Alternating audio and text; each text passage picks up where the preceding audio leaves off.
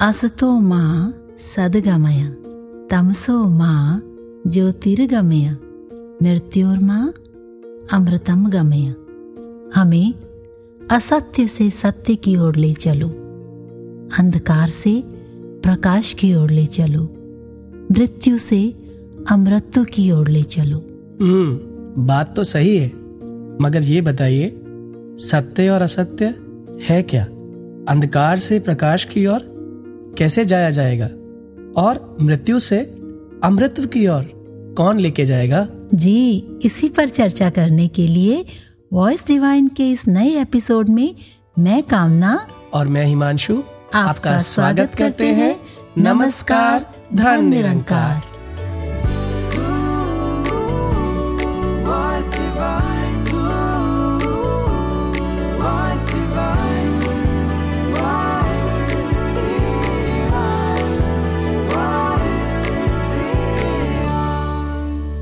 हिमांशु जी। जी। आप कह रहे थे ना कि अंधकार से प्रकाश की ओर कौन लेकर जाएगा? हाँ जी। वो जो ज्ञान स्वरूप ईश्वर स्वरूप आनंद स्वरूप अभिमान शून्य विवेकशील क्षमाशील प्रेम दया करुणा सेवा परोपकार के गुणों से युक्त है। वाह। वो सतगुरु है। सतगुरु के जीवन में आने से अज्ञान रूपी अंधकार मिट जाता है और सत्य का प्रकाश हो जाता है। हम्म सतगुरु आਉਂਦਾ ਹੈ ਦੁਨੀਆ ਉੱਤੇ ਸਾਰੇ ਹੀ संसार लई। सतगुरु आंदा है दुनिया उत्ते केवल परोपकार लई। और कामना जी सबसे बड़ा परोपकार जो सतगुरु ने मुझ पर किया आप पर किया वो है मुझे मुझसे मिलाने का। मेरी सारी भ्रांतियों को मेरी इग्नोरेंस को इस ब्रह्म ज्ञान से हमेशा के लिए दूर कर दिया। और हमें इस सत्य में सदैव के लिए स्थापित कर दिया। और ऐसे ही पथ प्रदर्शक का जीवन में जब आगमन होता है तो सारी भ्रांतियाँ समाप्त हो जाती हैं। बिल्कुल। और ऐसा ही मीत ऐसा ही साथी होता है सदगुरु। हाँ, सतगुरु जैसा इस दुनिया में और न कोई प्रीत जहाँ की झूठी साधो सांची गुरु की प्रीत है सतगुर जैसा। सतगुर जैसा हाँ, सतगुरु जैसा। सतगुर जैसा।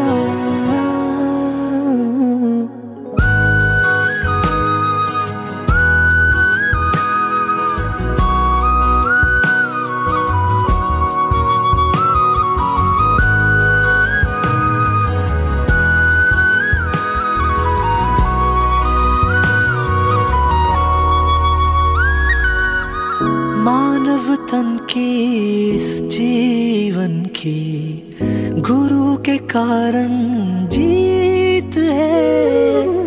गुरु बिना ये जन्म मोलक यूँ ही जाता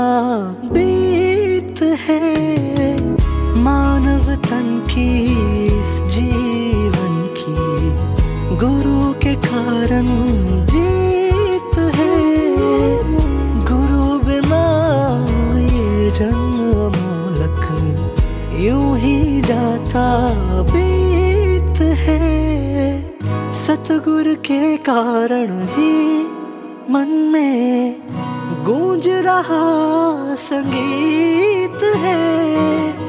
कहे हर देव गुरु, कृपा से गूँगा गाता गीत है। सतगुरु जैसा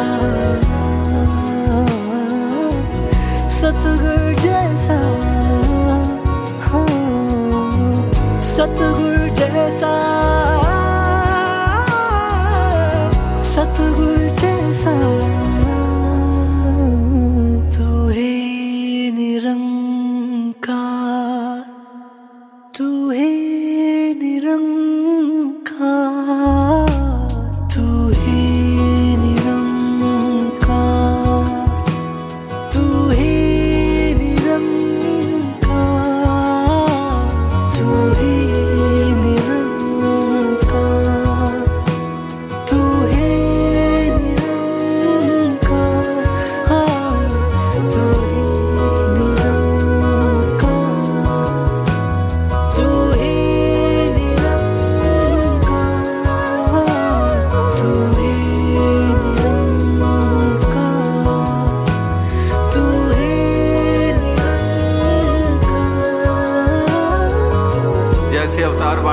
हम पढ़ते हैं के अवतार गुरुदा कर्जा जन्म जन्म नहीं ला सकते। ये कैसा मेरे ऊपर उपकार हुआ ये मेरे ऊपर जो कृपा हुई इसका कहाँ पर कर्जा उतारा जा सकता? कामना जी जी। रिसेंटली मैंने अपनी क्लास में एक चैप्टर फिनिश किया। अच्छा। और चैप्टर फिनिश करने के बाद की मैंने एक अनाउंसमेंट क्या? कि बच्चों कल होगा तुम्हारा ओरल टेस्ट इसी चैप्टर पर बेस्ड और आपको पता ही है कि जब टेस्ट की बात होती है तो बच्चे कितने खुश होते हैं। जी। हुआ भी यही। मैं क्लास में नेक्स्ट डे पहुँचा और नेक्स्ट डे जाते ही मैंने सामने बैठे हुए बच्चे से एक क्वेश्चन पूछा। और क्वेश्चन था व्हाट इज़ लाइट मकसद ये था कि इस क्वेश्चन के द्वारा बच्चों से डेफिनेशन रिवाइज करवाई जा सके। और उस बच्चे से जब ये क्वेश्चन पूछा उसने 20 सेकंड लिया 30 सेकंड लिया लेकिन कोई जवाब नहीं आया। मैं समझ गया कि इस बच्चे को इसका जवाब नहीं, नहीं आता। बट टू माई सरप्राइज़ उसने कहा sir light is absence of darkness I was turn कि जो बात इसने कही है एज पर डेफिनेशन वो एप्ट नहीं है क्यूरेट नहीं है। जी। लेकिन इसका जो एसेंस है इसका जो भाव इसने बोला है वो बिल्कुल ठीक है। यानी उसे डेफिनेशन याद नहीं थी उसको मतलब पता था। हाँ जी बिल्कुल ठीक। अब स्पिरिचुअलिटी की बात करें तो स्थिति बिल्कुल उलट है। कैसे? बहुत से लोग सहमत हैं कि ईश्वर सर्वव्यापी है सर्वशक्तिमान है हम्म। सृष्टि का रचयिता पालन करता है। हाँ जी। और इस डेफिनेशन को सभी जानते हैं। बिल्कुल ठीक। बहुत से लोग इस डेफिनेशन से सहमत भी हैं। बिल्कुल सही। पर आप ही बताइए क्या डेफिनेशन काफ़ी है? आ, Kamna ji obviously as a teacher मैं तो हमेशा चाहता हूँ कि मेरे हर बच्चे को हर एक डेफिनेशन होल हार्टेडली याद हो। लेकिन सिर्फ़ डेफिनेशन याद ना हो डेफिनेशन के साथ जुड़ा हुआ उसका हर एक प्रैक्टिकल एप्लीकेशन उसका इम्प्लीमेंटेशन भी पता हो। और दिल से कहूँ तो मेरा ये ध्यान होता है कि बच्चों को आज क्या आने वाले दस साल बीस साल जब भी उस क्वेश्चन के बारे में उस डेफिनेशन के बारे में याद दिलाया जाए तो उसका भाव उसका एसेंस उनके साथ ही बरकरार रहे। मैं समझ गई। क्या? डेफिनेशन भी चाहिए और एसेंस की समझ भी चाहिए। जी बिल्कुल। और ये संभव है सिर्फ़ ब्रह्म ज्ञानी महात्माओं के संग से। And it takes us to our next segment panel discussion हमारा परम सौभाग्य है कि आज हमारे साथ आदरणीय महात्मा इंद्रजीत शर्मा जी जुड़े हैं। तो आइए उनसे समझें इस विषय को। इंद्रजीत शर्मा जी आपका स्टूडियो में स्वागत है। धन्यकार जी। धन्यकार जी। महापुरुषों जी जी। ये बात न जाने कितनी ही बार मैंने पढ़ी भी और सत्संग में सुना भी कि बंधन काट मिलावे राम। ये कौन से बंधनों की बात की जा रही है कि जिनको काटना अनिवार्य है और तब जाके ही राम प्राप्त होगा? हिमांशु बेटा युगो युगो से गुरु और शिष्य की जो परंपरा हम सुनते आ रहे हैं जी। उसमें अनेकों ऐसे दृष्टांत आते हैं जो यहीं आकर रुकते हैं जी। कि बंधन कौन से है? जैसे ही सतगुरु के पास ये जीव जिज्ञासु बनकर जाता है जी। और सतगुरु के चरणों में प्रार्थना करता है कि मुझे सत्य मार्ग बताओ। जी। तो सतगुरु सबसे पहले अपने शिष्य पर यही प्रश्न करता है कि आपके पास तीन चीज़ें हैं। जी। तन मन और धन। जी। ये तीनों चीज़ें आपको किसने दी हैं? तो जिज्ञासु कहते हैं जी परमात्मा ने। बिल्कुल। और फिर सतगुरु पूछते फिर आपका क्या है? जी। मेरा तो कुछ नहीं जी। सबसे पहले तो ये बंधन से हमें मुक्त किया कि तन मन धन का जो हमें अहम है। जी। अब तन मन धन के साथ कई बातें जुड़ती हैं। मैं इंद्रजीत शर्मा हूँ मैं नोएडा में रहता हूँ। जी। और मेरा ब्राह्मणों के घर में जन्म हुआ है। जी। मेरी इतनी संतानें हैं मेरी बीवी है। आगे से आगे एक श्रृंखला बन गई बंधनों की। बिल्कुल। वो तमाम बंधन जो है हमें आगे से आगे और बांधते जाते हैं। ये जीव और जकड़ता जाता है। जैसे मैं बाप हूँ मैं बेटा हूँ मैं भाई हूँ ये सारे बंधन। सतगुरु हमें पहला ही सिद्धांत बताते हैं कि ये तन मन धन आपने अपनी स्टेटमेंट दी है आपने बोला है कि ये मेरा नहीं है। बिल्कुल। ईश्वर का है। तो अगर हम सतगुरु के आदेश को माने तो हमारे तो पहले सिद्धांत में ही उन बंधनों से हमें मुक्त कर दिया। जैसे युग दृष्टा बाबा हरदेव सिंह जी अपने विचारों में अक्सर एक पंक्ति बोलते थे अटैचमेंट डिटैच जैसे हमने सारे संसार में रहकर सारे रिश्तों को निभाना है लेकिन उनके साथ हमने एक रोल है हमारा मिला हुआ बाप का। जैसे मैं यहाँ एक बात अपने लिए ही जोड़ता हूँ। जी। मैं अब सत्तर और अस्सी के दशक में चल रहा हूँ। जी। जितनी आयु मिली है कामना बेटा उतना तो जीना ही है हमने। जी। जैसे ही साँसें पूरी हुई तो इस वाहन को हम छोड़ेंगे। जी। एक वाहन है एक इसमें यात्री है। वाहन जिस्म यात्री जो आपसे बात कर रहे हैं आप सुन रहे हो। तो जैसे ही वाहन को छोड़ा तो बच्चे कहेंगे डैडी चले गए। पत्नी कहेगी ये चले गए। ग्रैंड डॉट कहेगी नानू चले गए दादू चले गए भाई चले गए। अब वो गया तो एक ही है। हम्म, बिल्कुल ठीक। वो अनेक बंधनों में बंधा हुआ था। बंधा हुआ था। इसका अर्थ ये भी नहीं है कि हम अपने बाप की ज़िम्मेदारी को ना निभाएँ माँ की ज़िम्मेदारी को ना निभाएँ दादा की ज़िम्मेदारी को ना निभाएँ भाई की जितनी हमें ड्यूटीज़ मिली हैं ज़िम्मेदारी मिली है इसको ऐसे भी कहा जा सकता है एक रोल है। जैसे हम पिक्चर देखते हैं मूवी देखते हैं मूवी में एक हीरो को रोल मिल जाता है। मान लो उसको भिखारी का रोल मिलता है। वो पूरी पिक्चर में भिखारी बना रहता है। लेकिन वो भिखारी है नहीं, है नहीं। जी जी। उसकी भाषा उसकी बॉडी लैंग्वेज उसके वस्त्र ऐसे लगते हैं। है नहीं है भिखारी का रोल है। और वो जो भिखारी का रोल कर रहा है जी। उसी तरीके हमें भी एक रोल मिला है। बाप का माँ का भाई का जी। पद का बड़े बड़े पद भी मिलते हैं वो रोल है। तो अगर पद के साथ बंधन है तो फिर मद जुड़ जाता है साथ में। जी। अगर पद को सत्य समझेंगे ये हमारी ड्यूटी है। फिर सत्य जुड़ जाता है। तो ये कई बातें हमें ऐसी मिलती हैं जो हमें दिशा की ओर ले जाती हैं। जैसे मैंने अभी कहा मेरा नाम इंद्रजीत शर्मा है। मेरी आयु पूरी होने के बाद सांस निकल जाएँगे तो बॉडी पड़ी होगी तो बच्चे कहेंगे ये तो चले गए। अब कोई बुद्धिजीवी आए कि इंद्रजीत शर्मा तो पड़े हैं आपके सामने। हम्म। सब कहेंगे नहीं। हिमांशु जी? कहेंगे नहीं है। नहीं ये इंद्रजीत शर्मा नहीं है। जी। तो पूरे के पूरे तो हैं इंद्रजीत शर्मा। हम्म, नहीं ये उनकी बॉडी है जिस्म है वाहन है। तो इंद्रजीत शर्मा कहाँ गए? वो तो निकल गए इसमें से। तो जो निकला वो इंद्रजीत शर्मा था? नहीं। तो सामने वाला कहेगा नहीं तो जो निकला वो भी इंद्रजीत शर्मा नहीं। जो पढ़ा है वो भी जो पढ़ाई ये भी इंद्रजीत शर्मा नहीं। तो वेयर इज़ इंद्रजीत शर्मा? जी। कहाँ गया? इंद्रजीत शर्मा था ही नहीं। इंद्रजीत शर्मा को तो एक रोल मिला था नाम मिला था जो उसने बाप का रोल निभाया भाई का रोल निभाया बेटे का रोल निभाया और बाखूबी निभाया। जी। ये अटैचमेंट डिटैच ये कि मैं ये नहीं हूँ मेरे को एक रोल मिला हुआ है। तो ये इस बात से सिद्ध करती है कि ये हमें जितने भी रोल मिले हैं यही बंधन है। इन बंधनों से आगे फिर बंधन बढ़ जाते हैं।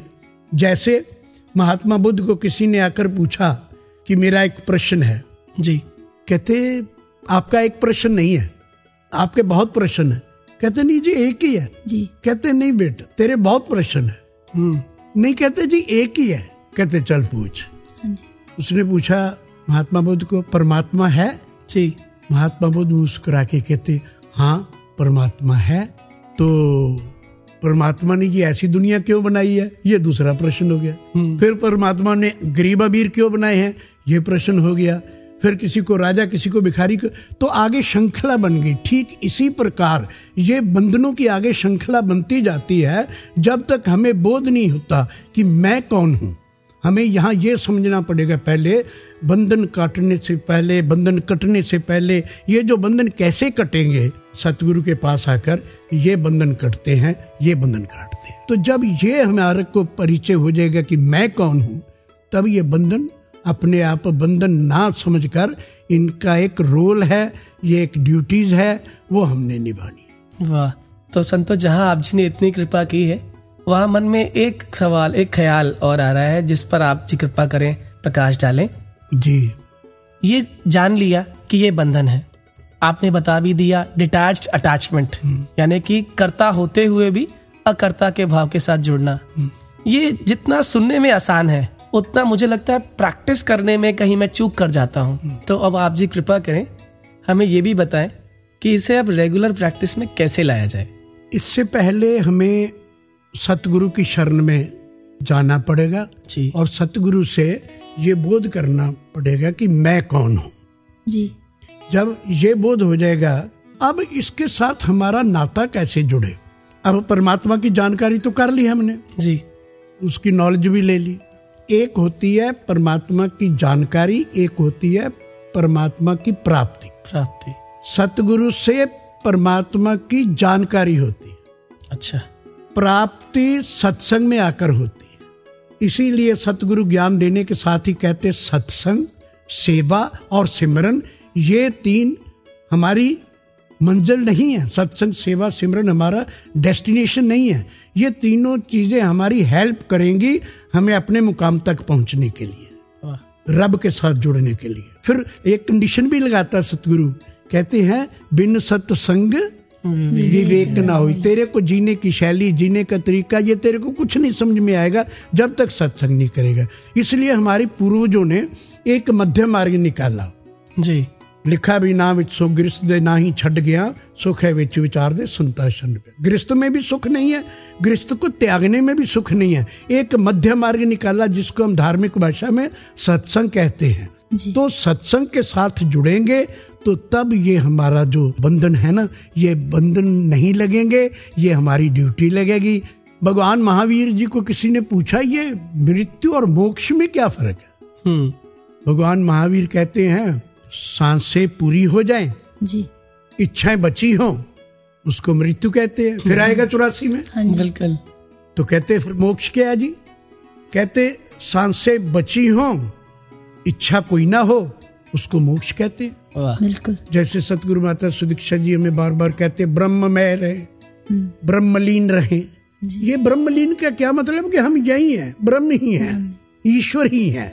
ये तब बनेगा अगर हम सत्संग सेवा सिमरन करते रहेंगे। जैसे जैसे हम जुड़ेंगे ना वैसे वैसे वो जो बंधन है ना वो बंधन ना लग के एक कर्तव्य एक फ़र्ज़ हमारा बनेंगे। जैसे हमारे गुरु पीर निभाते आ रहे हैं अब निभा भी रहे हैं आपकी आँखों के सामने निभा रहे हैं। जी। कामना बेटा ये तो हमने मुक्ति पद तो पहले ही सिद्धांत में मिल गया कि ये तन मन धन आपका नहीं है आप ये हो ब्रह्म हो ईश्वर हो। अब हमें इसको मेंटेन करने के लिए सत्संग करना है सेवा करनी है सिमरन करना है। जी। मुक्ति तो पहले ही हमारी हुई हुई है। ये जो बंधन है इनको बंधन ना समझ के अपने कर्तव्य समझने हैं। जो मूवी में आठ दस जो करेक्टर हैं उनके रोल ठीक होते हैं तो मूवी हिट अगर किसी का एक भी रोल ठीक नहीं मूवी फॉरफिट बाबा अवतार सिंह जी भी ये कहते हैं। कहते हैं, "ए, मानुष जन्म आखिरी पौड़ी तिलक गया ते वारी गई कै अवतार चौरासी वाली काल कमाई सारी गई। तो जितना सेंसिटिव ये जो हमारा टॉपिक है ये उतना सहज भी है सरल भी है। अगर हम ये समझेंगे कि मैं ये हूँ ही नहीं सरल है। अगर हम कुछ बन गए कठिन है। बिल्कुल। वाह मन तू ज्योत स्वरूप है अपना मूल पहचान मन हरजी तेरे नाल है गुरुमति रंगमान बहुत ही सुंदर भाव आप जी ने हमारे श्रोताओं के साथ साझा किए। हम आपका आभार प्रकट करते हैं। धन्यवाद जी। धन निरंकार जी। धन्यकार जी। तो श्रोताओं सतगुरु और उनकी कृपाओं का ज़िक्र आगे भी जारी रहेगा। उससे पहले आइए सुनते हैं एक भक्ति भरा मधुर गीत।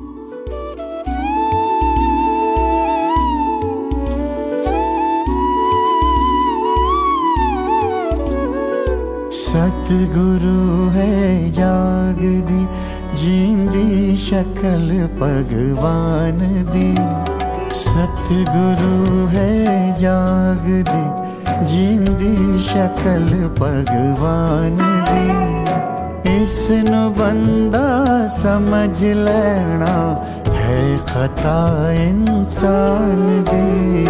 सतगुरु है, जाग दी, जींदी शकल भगवान दी।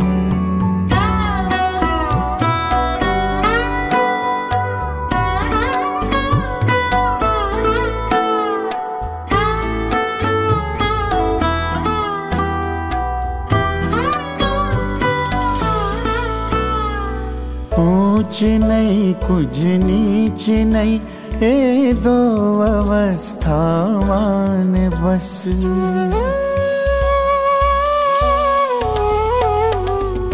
ऊंच नहीं कुछ नीच नहीं। ए, दो अवस्थावान बस। ऊंच नहीं, कुछ नीच नहीं। ए, दो अवस्थावान बस। पर अवस्था है न दो हाथों। सहज दरम्यान दी। सतगुरु है, जाग दी। जिंदी शक्ल भगवान दी। इसन बंदा समझ लेना है खता इंसान दी। सतगुरु है जाग दी, जिंदी शक्ल भगवान दी।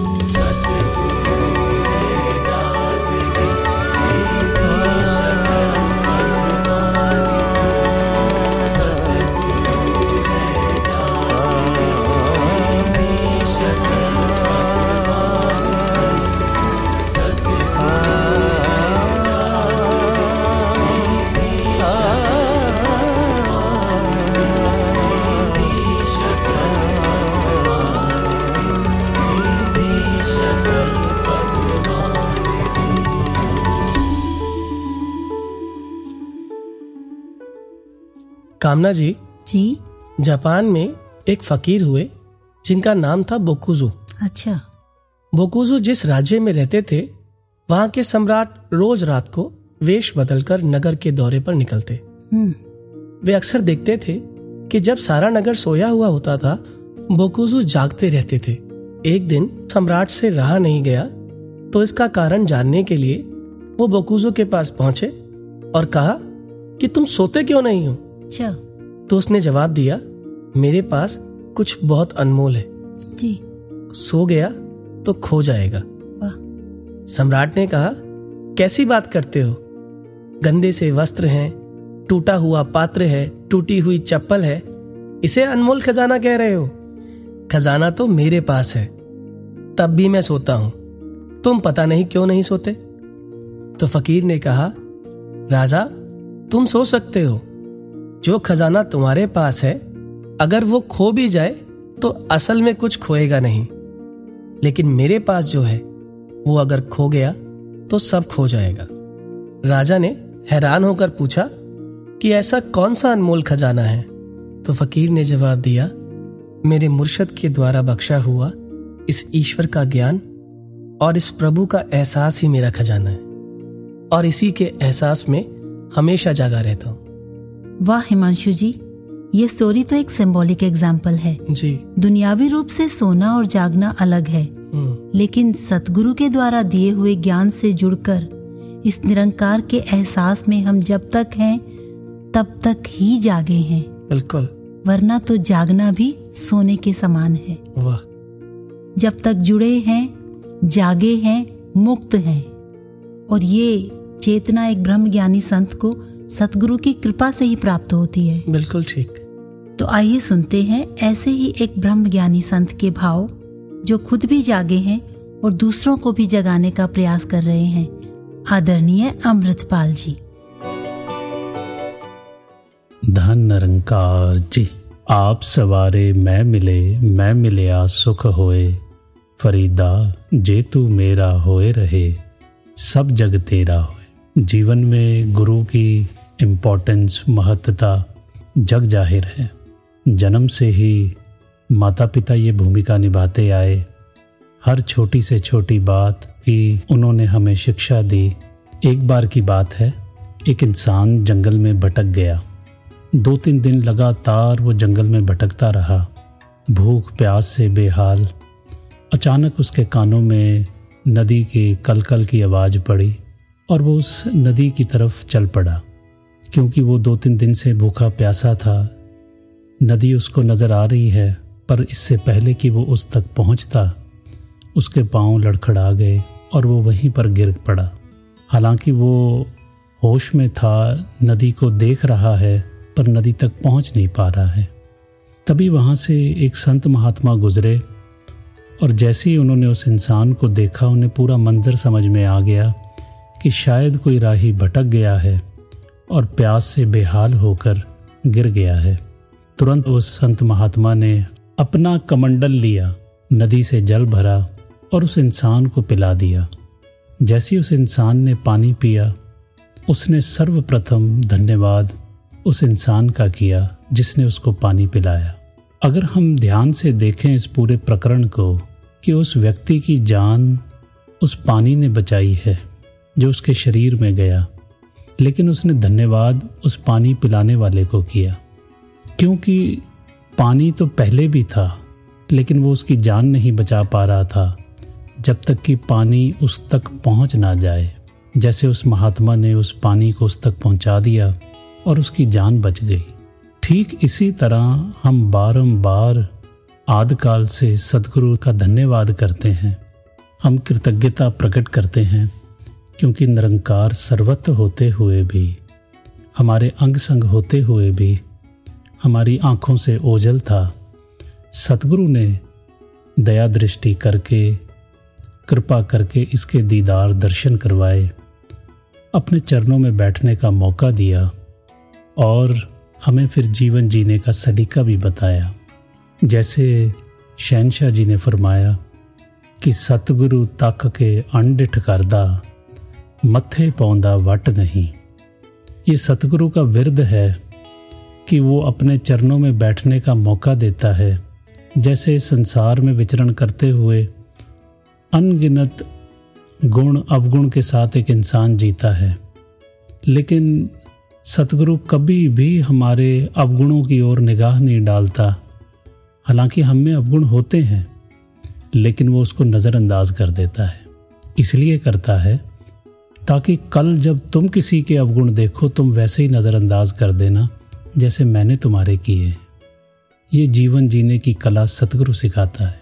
हमारे गुनाहों पे पर्दा डालता है, इसलिए कि कल जब तुम किसी के गुनाह देखो, तुम भी पर्दे डाल देना। जैसे मैंने तुम्हारे तमाम कमियों के बावजूद गले लगा लिया है, तुम भी दूसरों को वैसे ही गले लगा लेना। सतगुरु की जब हम चरणों में जाते हैं तो वो हमारे कोई कमियाँ, कोई अवगुण कुछ ना देखते हुए हमें बिल्कुल निर्मल पाक करके इस संसार में विचरण करने की जाच सिखा देता है। ये तन विष की बेलरी, गुरु अमृत की खान, शीश दिए जो गुरु मिले तो भी सस्ता जान। गुरु ही सुमिरण गुरु ही पूजा। गुरु ही पूजा का घर है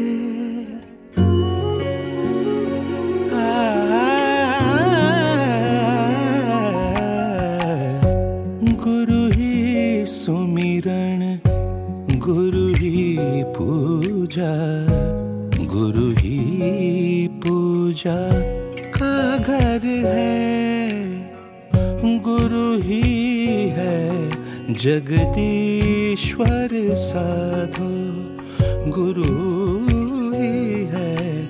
जगदीश्वर साधो और गुरु परमेश्वर है। गुरु ही सुमिरन, गुरु ही पूजा, गुरु ही पूजा का है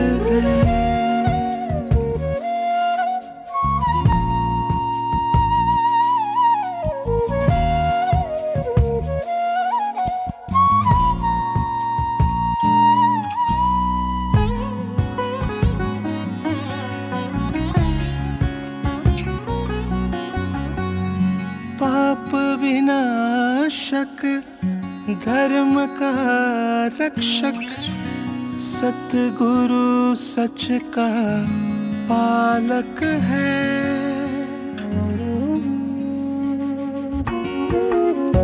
कष्ट निवारक, पीड़ा नाशक, सतगुरु जग का नायक है। सतगुरु जग का नायक है। स्वरूपा, आनंद रूपा, सतगुरु करुणा, सागर है सतगुरु की कृपा से होती। सतगुरु की कृपा से होती, ज्ञान की ज्योत उजागर है। गुरु ही सुमिरन गुरु ही पूजा। गुरु ही पूजा का घर है। हिमांशु जी जी। एक सुंदर स्टोरी पढ़ने को मिली। कौन सी? एक साधु की कुटिया में एक चिड़िया खिड़की के रास्ते अंदर आ गई। अच्छा। अब साधु चिड़िया को बाहर निकालने का पूरा प्रयास करते हुए उसे बार बार उस खिड़की की ओर उड़ा रहे हैं। हम्म। जहाँ से चिड़िया आई थी। अच्छा। लेकिन घबराई हुई चिड़िया कभी इधर जा रही है कभी उधर जा रही है लेकिन उस खिड़की की दिशा में नहीं जा रही। अच्छा। जब मैंने ये कहानी पढ़ी तो पढ़कर यही भाव मन में आया कि आज हम देख रहे हैं कि दुनिया में यही हाल है।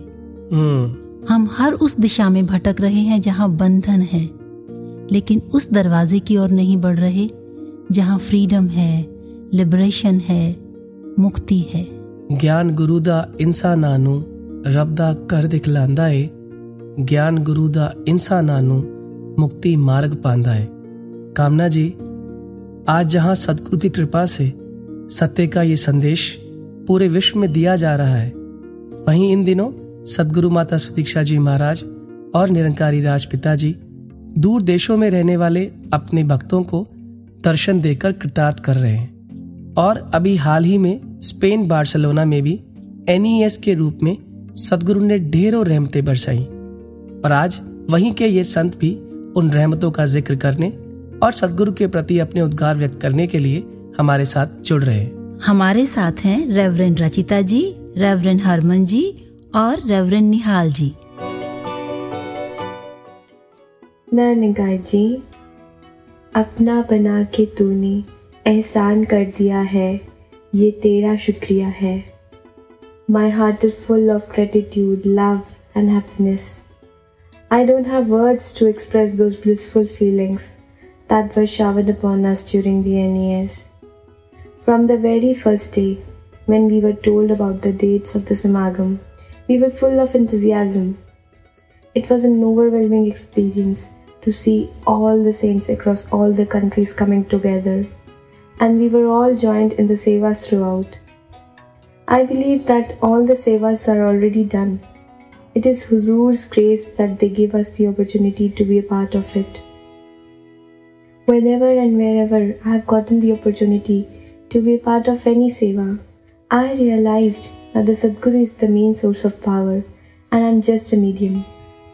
As we have heard during the Samagam, that the Gursik should always have an attitude of learning and to imbibe the virtues. May Nirankar molds this life the way she wants and may I can improve myself through all the learnings that we have gained. दिल में सिर्फ और सिर्फ शुक्राने का भाव है आप जी अपनी सेवा में हमेशा लगा कर रखना जी। नानिकार जी। धनंकार जी, अगर इस एनियस समागम को लेकर एक मन में जो भाव आता है तो वो एक शुक्राने का ही है। क्योंकि अगर सोचा जाए तो वो भी कम पड़ जाएगा। कंपेयर टू द रहमतें जो इस समागम से मिली हैं जो पिछले छः महीनों से ये सेवाएँ करने का अवसर मिला, जो डिफरेंट डिफरेंट डिपार्टमेंट्स के महात्मा को मिलने का अवसर मिला तो बड़ा कुछ सीखने को मिला, क्योंकि दास को तो ज़्यादातर कुछ आता नहीं है, जो इस समागम की रिलेटेड सेवा होती हैं, लेकिन सतगुरु ने अवेलेबिलिटी मांगी थी। तो वो इनके चरणों में रखी और जैसे जैसे आदेश आएँगे सेवाओं के वो निभाते गए overall it has been a moment of listening learning making your trust even stronger और जो हमारे एन ई एस समागम की थीम मैसेज था स्पिरिचुअलिटी एंड ह्यूमैनिटी उसका जो हमारी लाइफ में वैल्यू है, उसकी जो शिक्षाएँ मिली हैं इस समागम से तो इनके चरणों में यही बेनती बनती है कि उनको अपना पाएँ और जो मैसेज है, उसको भी आगे बढ़ा पाएँ। अंकार जी। धन्यकार जी, निरंकारी यूरोपियन समागम। कहने को तो ये एक और दो जुलाई का समागम अभी संपन्न हुआ, पर साथ ही साथ सच्चे पातशाह का इशारा कि ये समागम संपन्न नहीं हुआ ये समागम अभी शुरू हुआ है। दतार कृपा करना, जो ये शुरुआत हुई है, ये हमारे कर्मों में झलके, ये मेरे जीवन में झलके, ये मेरे बोलों में झलके, ये मेरी तकनी में, मेरे देखने में झलके। दतार कृपा करना, रहमत करना, कि ये जो स्पिरिचुअलिटी एंड ह्यूमैनिटी का मैसेज ये पहले मेरे जीवन में आए क्योंकि रूहानियत अगर मेरे जीवन में है स्पिरिचुअलिटी मेरे जीवन में है, तभी ह्यूमैनिटी मेरे जीवन में आएगी। तो दतार कृपा करना, रहमत करना, हम आपकी सेवा में समर्पित हो पाएँ और आपको अपना जीवन पूरा डेडिकेट कर पाएँ। यही भक्ति हमारी रहे। अपना बना के तूने, एहसान कर दिया है।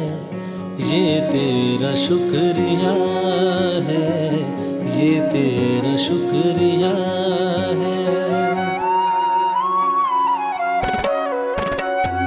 अपना बना के तूने एहसान कर दिया है, ये तेरा शुक्रिया है, ये तेरा शुक्रिया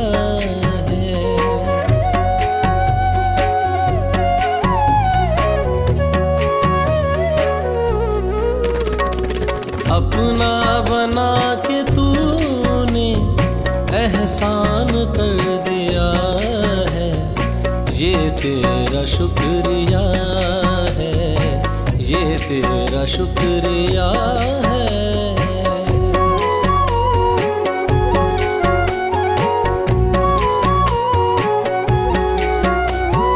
दुनिया है ससागर जिसमें भरम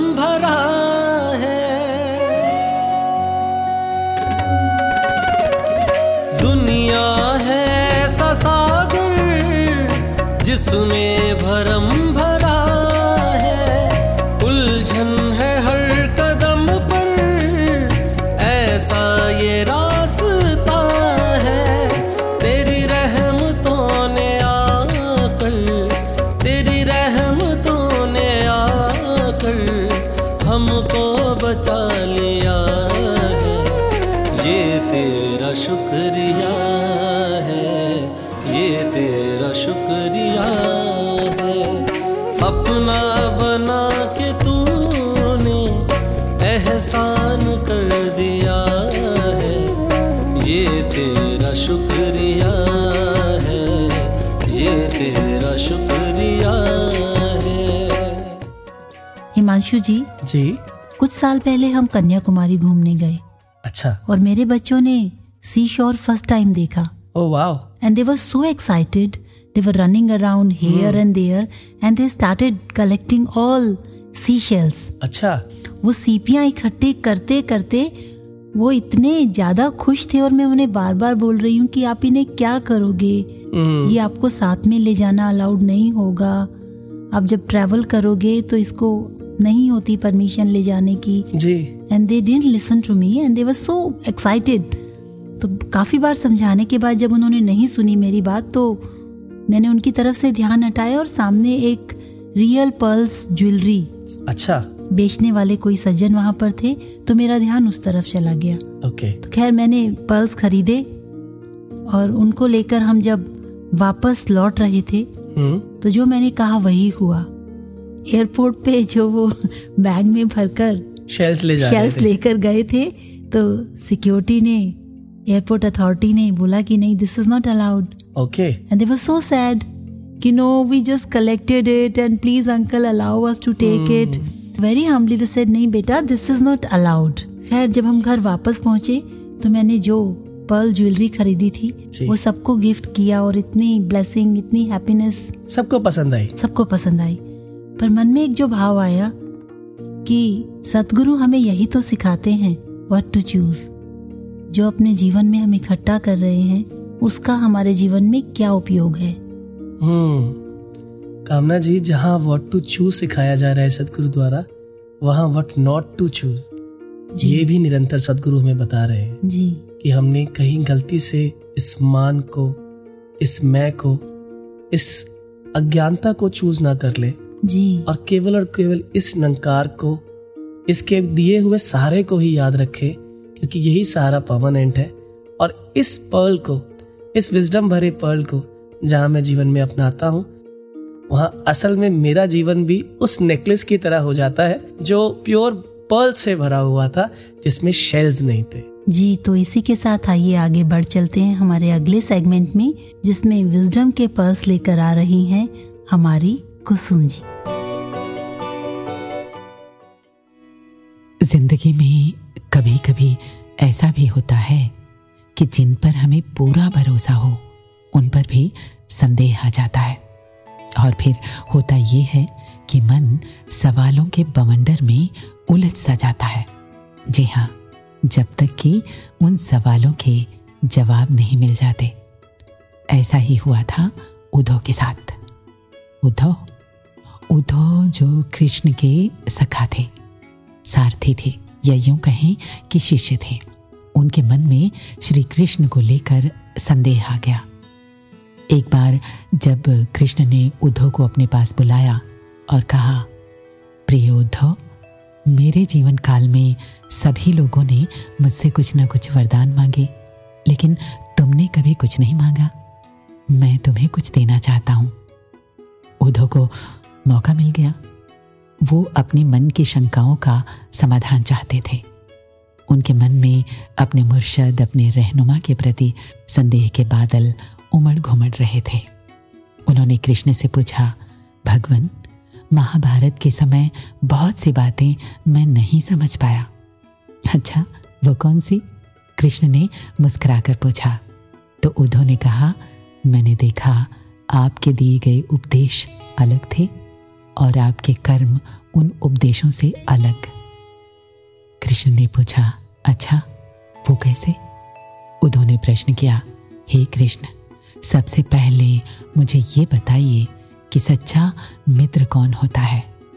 कृष्ण ने कहा, सच्चा मित्र वो है जो ज़रूरत पड़ने पर बिना मित्र के मांगे उसकी मदद करे। उद्धव को तो बस मौका चाहिए था।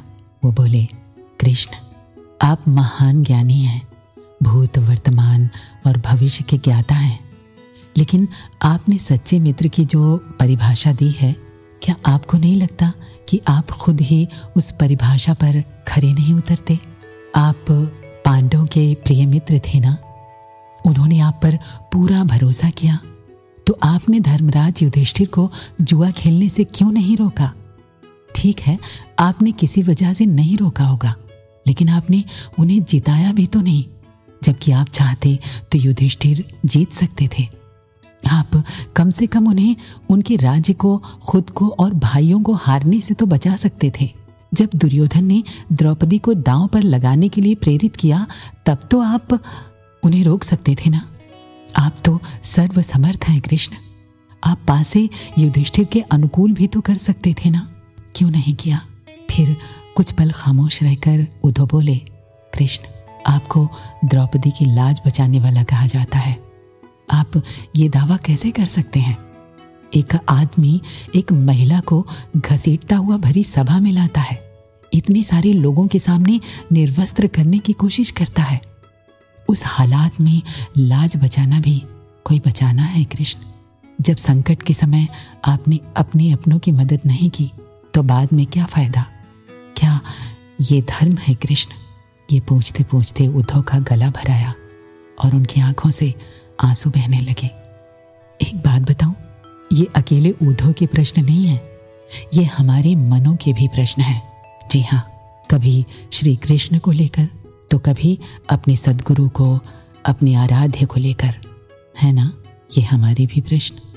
खैर, ये सारे प्रश्न सुनकर कृष्ण बोले, प्रिय उद्धव ये सृष्टि का नियम है कि विवेकवान ही जीतता है। उस समय दुर्योधन ने अपनी बुद्धि का इस्तेमाल किया, लेकिन युधिष्ठिर ने नहीं। दुर्योधन को जुआ खेलना नहीं आता था, इसलिए उसने अपने मामा को इसके लिए इस्तेमाल किया। युधिष्ठिर ने अपनी समझ, अपने विवेक का इस्तेमाल नहीं किया। युधिष्ठिर भी दुर्योधन से ये कह सकते थे कि उनकी ओर से मैं खेलूँगा। जरा सोचो उद्धव अगर मैं और शकुनी खेलते तो कौन जीतता? मैं ही ना। लेकिन युधिष्ठिर ने तो मुझे खेल में शामिल ही नहीं किया।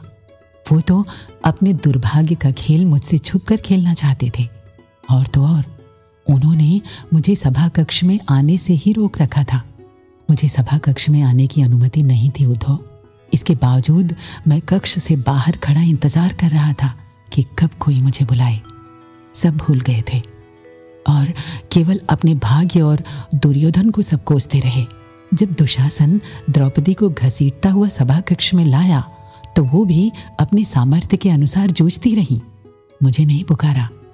मैं उन्हें याद तब आया जब वो सब ओर से निराश हो गई और उन्होंने जैसे मुझे पुकारा, मैं बिना देर लगाए पहुँच गया।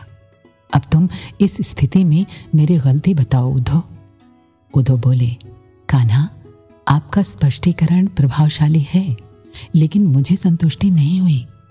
क्या मैं एक प्रश्न और पूछ सकता हूँ? कृष्ण से अनुमति लेकर उद्धव ने पूछा, इसका अर्थ तो ये हुआ कृष्ण कि आप तभी आओगे जब आपको बुलाया जाएगा। किसी संकट में घिरे अपने भक्त की मदद करने आप स्वतः नहीं आओगे। कृष्ण मुस्कुराए और बोले उद्धव इस समस्त सृष्टि में हर एक का जीवन उसके स्वयं के कर्म फल के आधार पर संचालित होता है। जैसा कर्म, वैसा फल। मैं कर्मों पर हस्तक्षेप नहीं करता। मैं केवल एक साक्षी हूँ। मैं सदैव नज़दीक रहकर जो हो रहा है, उसे देखता हूँ। यही मेरा धर्म है। वाह, कृष्ण! इसका अर्थ तो ये हुआ कि आप हमारे नज़दीक खड़े रहकर हमारे सभी कर्मों का निरीक्षण करते रहेंगे।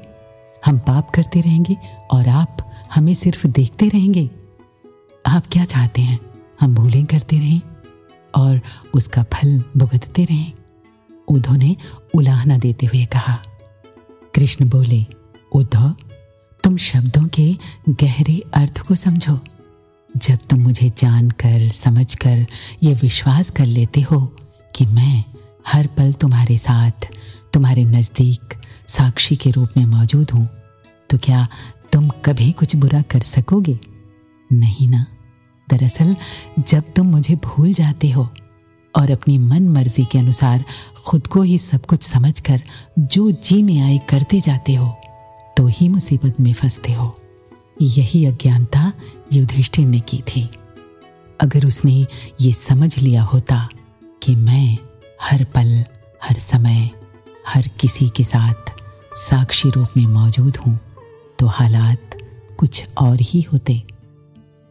उद्धव को उनके सवालों का जवाब मिल चुका था। कितना गहरा, कितना महान सत्य है ना?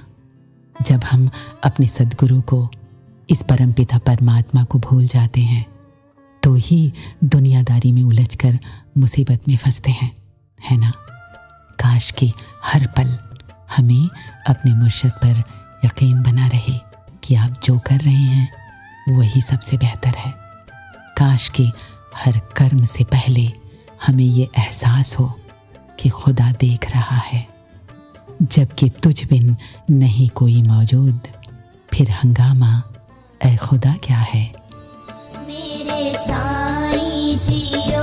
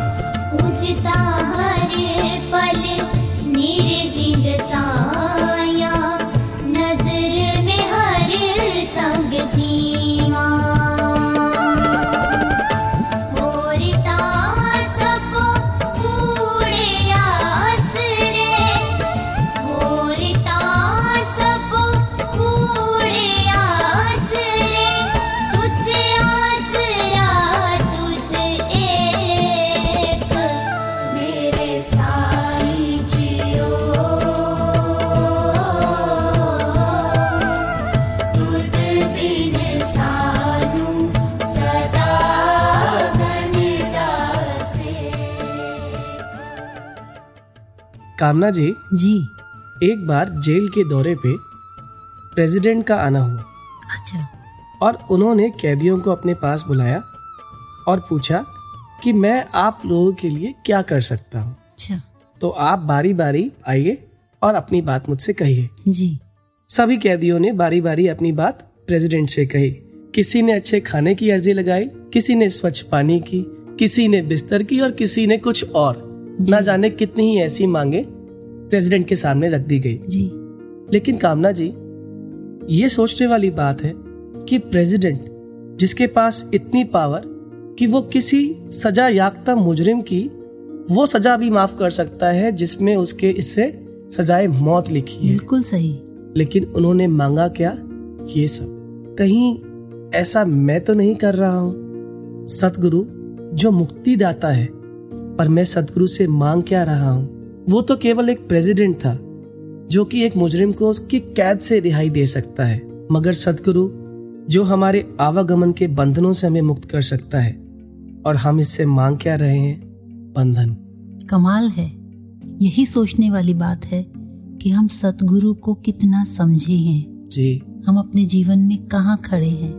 आपकी इस बात से मुझे भी एक बात याद आई कि एक बार एक पब्लिक लाइब्रेरी में एक महिला लाइब्रेरियन के काउंटर पे जाके ऊँची आवाज़ में ऑर्डर करती है one cheese sandwich and one fresh lime please library में? लाइब्रेरी में। वो अच्छा। लाइब्रेरी ने उसे देखा और आवाज़ धीमी करने का इशारा करते हुए कहा इट्स लाइब्रेरी हम्म। महिला थोड़ा हैरान हुई और उसने बोला ओह sorry one cheese sandwich and one fresh lime please अच्छा। कहाँ पर क्या मांगा जा रहा है? हिमांशु जी ऐसा ही माहौल है। हमें कहाँ पर किस से क्या अपेक्षा करनी है क्या मांग करनी है? सतगुरु का मेरे जीवन में आने का क्या उद्देश्य है? इस विषय पर मुझे बार बार अपने भीतर उतरकर आत्मचिंतन करने की ज़रूरत है। हिमांशु जी, जी। संपूर्ण हृदय बानी में कहा गया है कि सतगुरु उसे जानिए जो कि सच का बोध कराता है। तत्व ज्ञान देकर जो मन के सारे भ्रम मिटाता है। जी। तो एक गुरसिक की यही अरदास बनती है।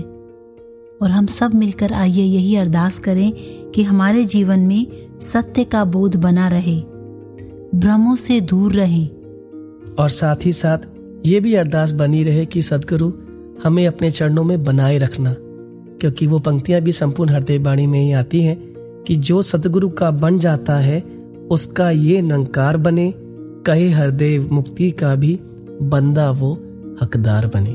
तो इसी अरदास के साथ हमें दीजिए इजाज़त। और जाते जाते आपको जोड़े जाते हैं सदगुरु माता सुदीक्षा जी महाराज के पावन वचनों के साथ। नमस्कार, धन निरंकार। ज्ञान लेने के बाद भी अगर ये बंधनों से मुक्ति का एहसास नहीं है तो या तो ज्ञान ठीक से समझ नहीं आया या फिर इस ब्रह्म ज्ञान के प्रति हमने एक मुख मोड़ के ये दुनियावी माया की ओर कहीं और ही कुछ अपने हिसाब से, अपनी सहूलत से, अपनी कन्वीनियंस से कुछ सोच लिया है तो कैसे ये जीवन में ब्रह्म ज्ञान का एक ठहरना, उससे पहले की स्टेज कि मन में ये श्रद्धा, ये जिज्ञासा कि वाक्य ही ये परमात्मा क्या है, जिसको देखा जा सकता है? और जब ये देखने के समय वो किस तरह से सिर्फ़ इसलिए नहीं कि अगर ज्ञान कक्ष है तो वहाँ गए और जितना समय लगा और बाहर आ गए और अपनी आशंकाओं का कुछ क्लैरिटी बिना पूछे तो हर समय ये जो ब्रह्म ज्ञान की ही दात है, जिसने जीते जी भी एक मुक्ति देनी है और जीवन के बाद भी मुक्ति का ही ये सहयोगदार रहता है। तो कैसे अगर हमें वहीं अपना कॉन्सेप्ट नहीं क्लियर तो जीवन में उसको लागू कैसे करेंगे? वो जो दासी बात अक्सर कहती है कि एक भक्त तो एक ब्रह्म ज्ञान प्राप्त करते ही जीते जी मुक्ति प्राप्त कर लेता है। ये ब्रह्मलीन हो जाता है। तो बात वही कि ब्रह्मलीन ज्ञान प्राप्त करके वही हो सकता है जिसको वाक्य ही इस ज्ञान की समझ आई है। एक तू ही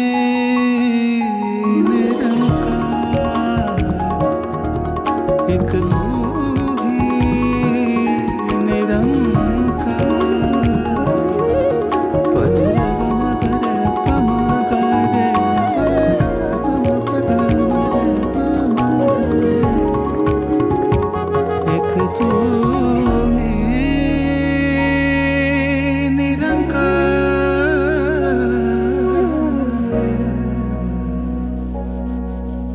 hanggang ka